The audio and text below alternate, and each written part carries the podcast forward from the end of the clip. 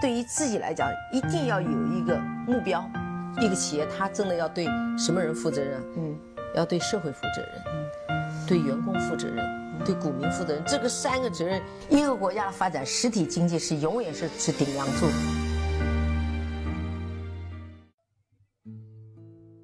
各位好啊，给你一个真实生动的格力电器，我们给的比你要的多。上周五啊，二十四号的时候呢，收到了一个喜马拉雅后台给主播的一个。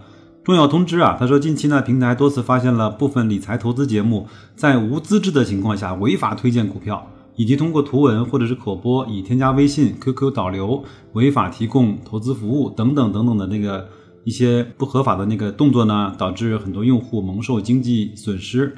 为了保障啊用户的合法权益，我们加强对财经类的节目审查。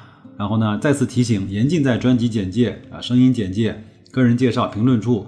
留有导流的信息，然后呃，巴拉巴拉，反正这些吧，好吧。我是在想啊，就是我也是经常会去听一些喜马拉雅的财经的节目啊。我看到很多人在那个节目开头投放的广告呢，都是不多说了，时间来不及了，请添加 各种微信号，然后给你一个 M I C D，然后战法，当然是侧面的反映出最近整个从。二零一九年的一月份到四月份左右，资本市场是比较活跃的啊，那也是很多一些散户啊、韭菜的钱的一些机构呢，也开始活跃了起来。那反正我们这个节目呢，也服从平台的管理。其实我们讲这种公司的研究啊，包括价值投资啊，一些新闻的分享，也没有什么想去从中获获得一些利益的地方。那反正我们就尽尽量合规的说吧。如果有什么地方有问题的话，也请各位听众朋友们提醒我啊。那这两天呢，一直在看那个闲来一做 S 化投资那本叫《慢慢变富》啊，呃，前面还有一个专门的题头，也是根据他他这本书来的啊。我想一起读书，然后畅游书海，慢慢的变富。看了大概一半，我觉得还是挺好的，也也保持了一贯的这种闲大的、相对比较流畅的文笔，呃，相对比较有逻辑和清晰的叙事的。方式，呃，如果说各位想去读一读的话，推荐大家自己去购买啊。那为什么想聊聊这个呢？因为前面有一个新闻啊，把我震惊到了，对吧？就是那个零零零零三八啊，深大通啊，他这个对证监会上门去送文件，竟然采用了暴力抗法的一个行为。这个也是罕见呐，也是滑天下之大吉啊啊！就是警察上门把警察给打了啊！所以呢，我呢一直是看热闹不嫌事儿大啊。那我是专门啊利用周末呢上网去扒了一扒这家公司的一些情况啊。其实它上上市时间很早，它在一九九四年就上市了，那那也到今天为止呢也上市了二十五年了。那它主营业务呢从最早呢开始。经营这种什么陶瓷电容器啊，生产电熨斗、电吹风、咖啡壶啊，就是一些小小家电上面的一些零配件呢，开始做起来的。然后呢，开始转到电脑配件，大概二大概二零零七年开始转到电脑配件，然后呢，再到二零一二年呢，开始转到呃房地产，然后再转到 新媒体运营。别急，还没完。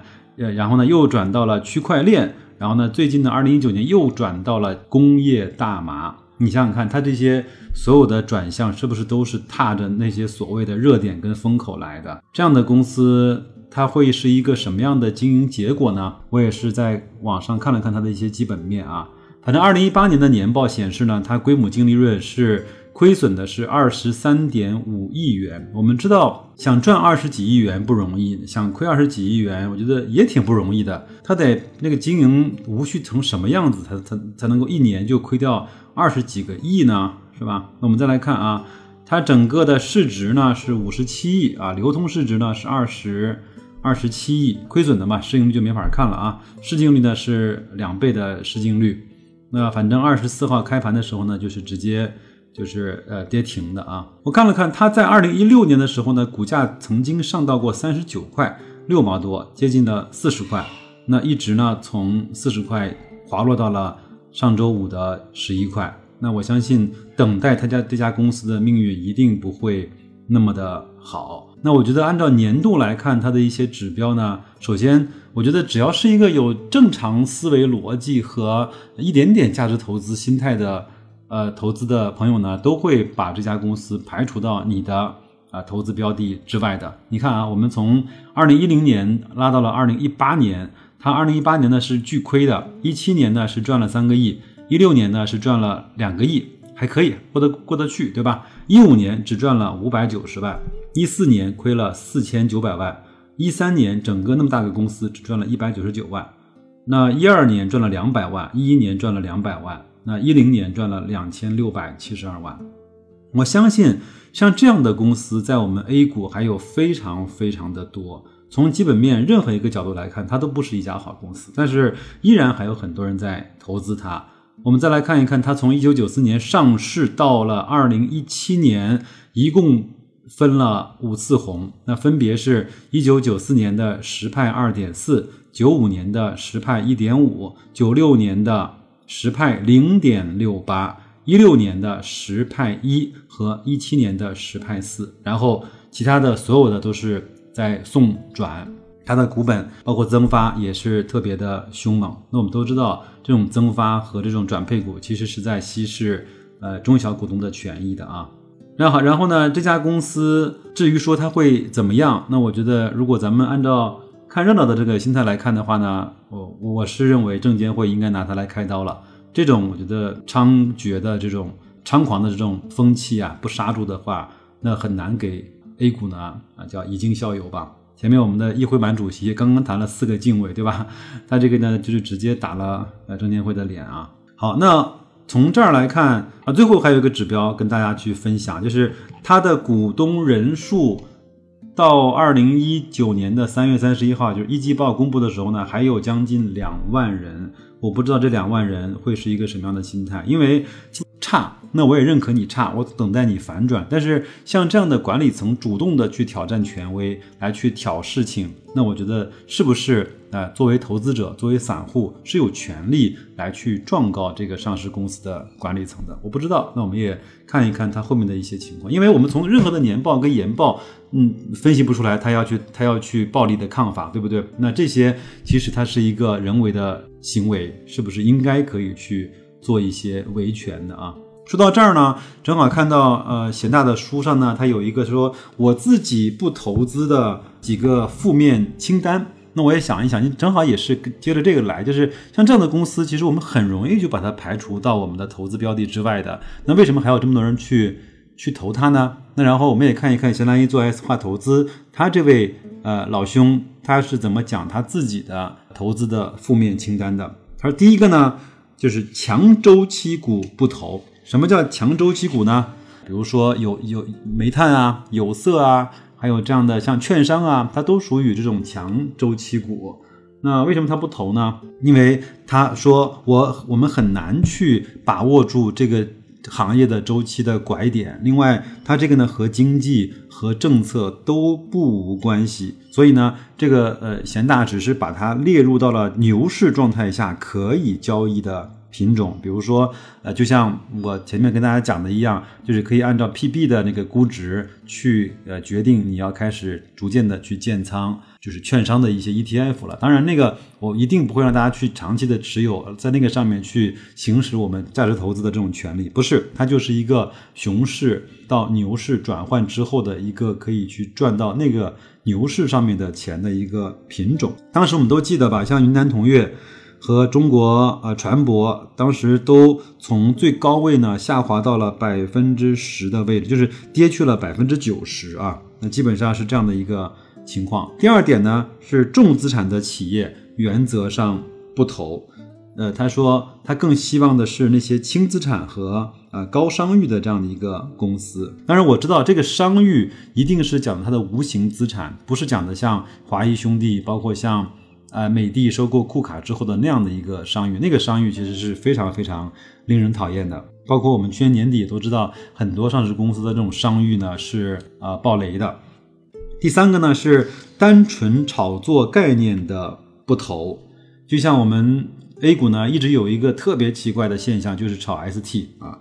一旦它 ST 之后呢，我们都赌它会重组啊，会赌它会借壳啊、卖壳啊，像这样的事情，作者说这个真的是不要碰，因为很多的公司很明显看出来它就是一个卖壳的公司啊。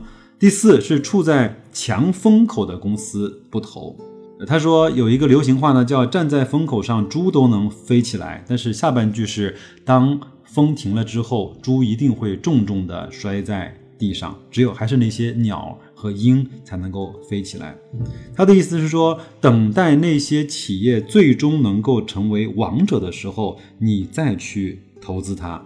他另外他也说，像腾讯、阿里巴巴，虽然现在看起来它看起来它大的已经特别大了，然后做的风生水起，呃，叫大而不倒，但是呃，在他拿到他行业的这种冠军和垄断地位的时候，真的是一将功功成万骨枯，死了真的是成百上千家的上千家和他一样类型的公司。第五呢，是在天上讲重组动人故事的不同，这个我相信我们每个人都会有这样的一个最基本的判断。但是呢，很多人还是会望，还是会就是奢望说，我能够拿到一个它重组的概念。如果当南当年三六零入主江南嘉捷啊，如果啊顺丰入主那个鼎泰新材，我如果我如果能够第一时间知道，那我埋伏好资金，这是一件多么爽的事情呢？但是像这样的。故事呢？他的建议是我们投资者最好是远离啊。第六呢是嗯不在行业内而相对胜出的不投。他是喜欢坐山观虎斗，盯着红旗第一个插上山头的企业。当一个企业群雄逐鹿、百舸争流的时候呢，我们投资者完全可以坐在一边去观看啊。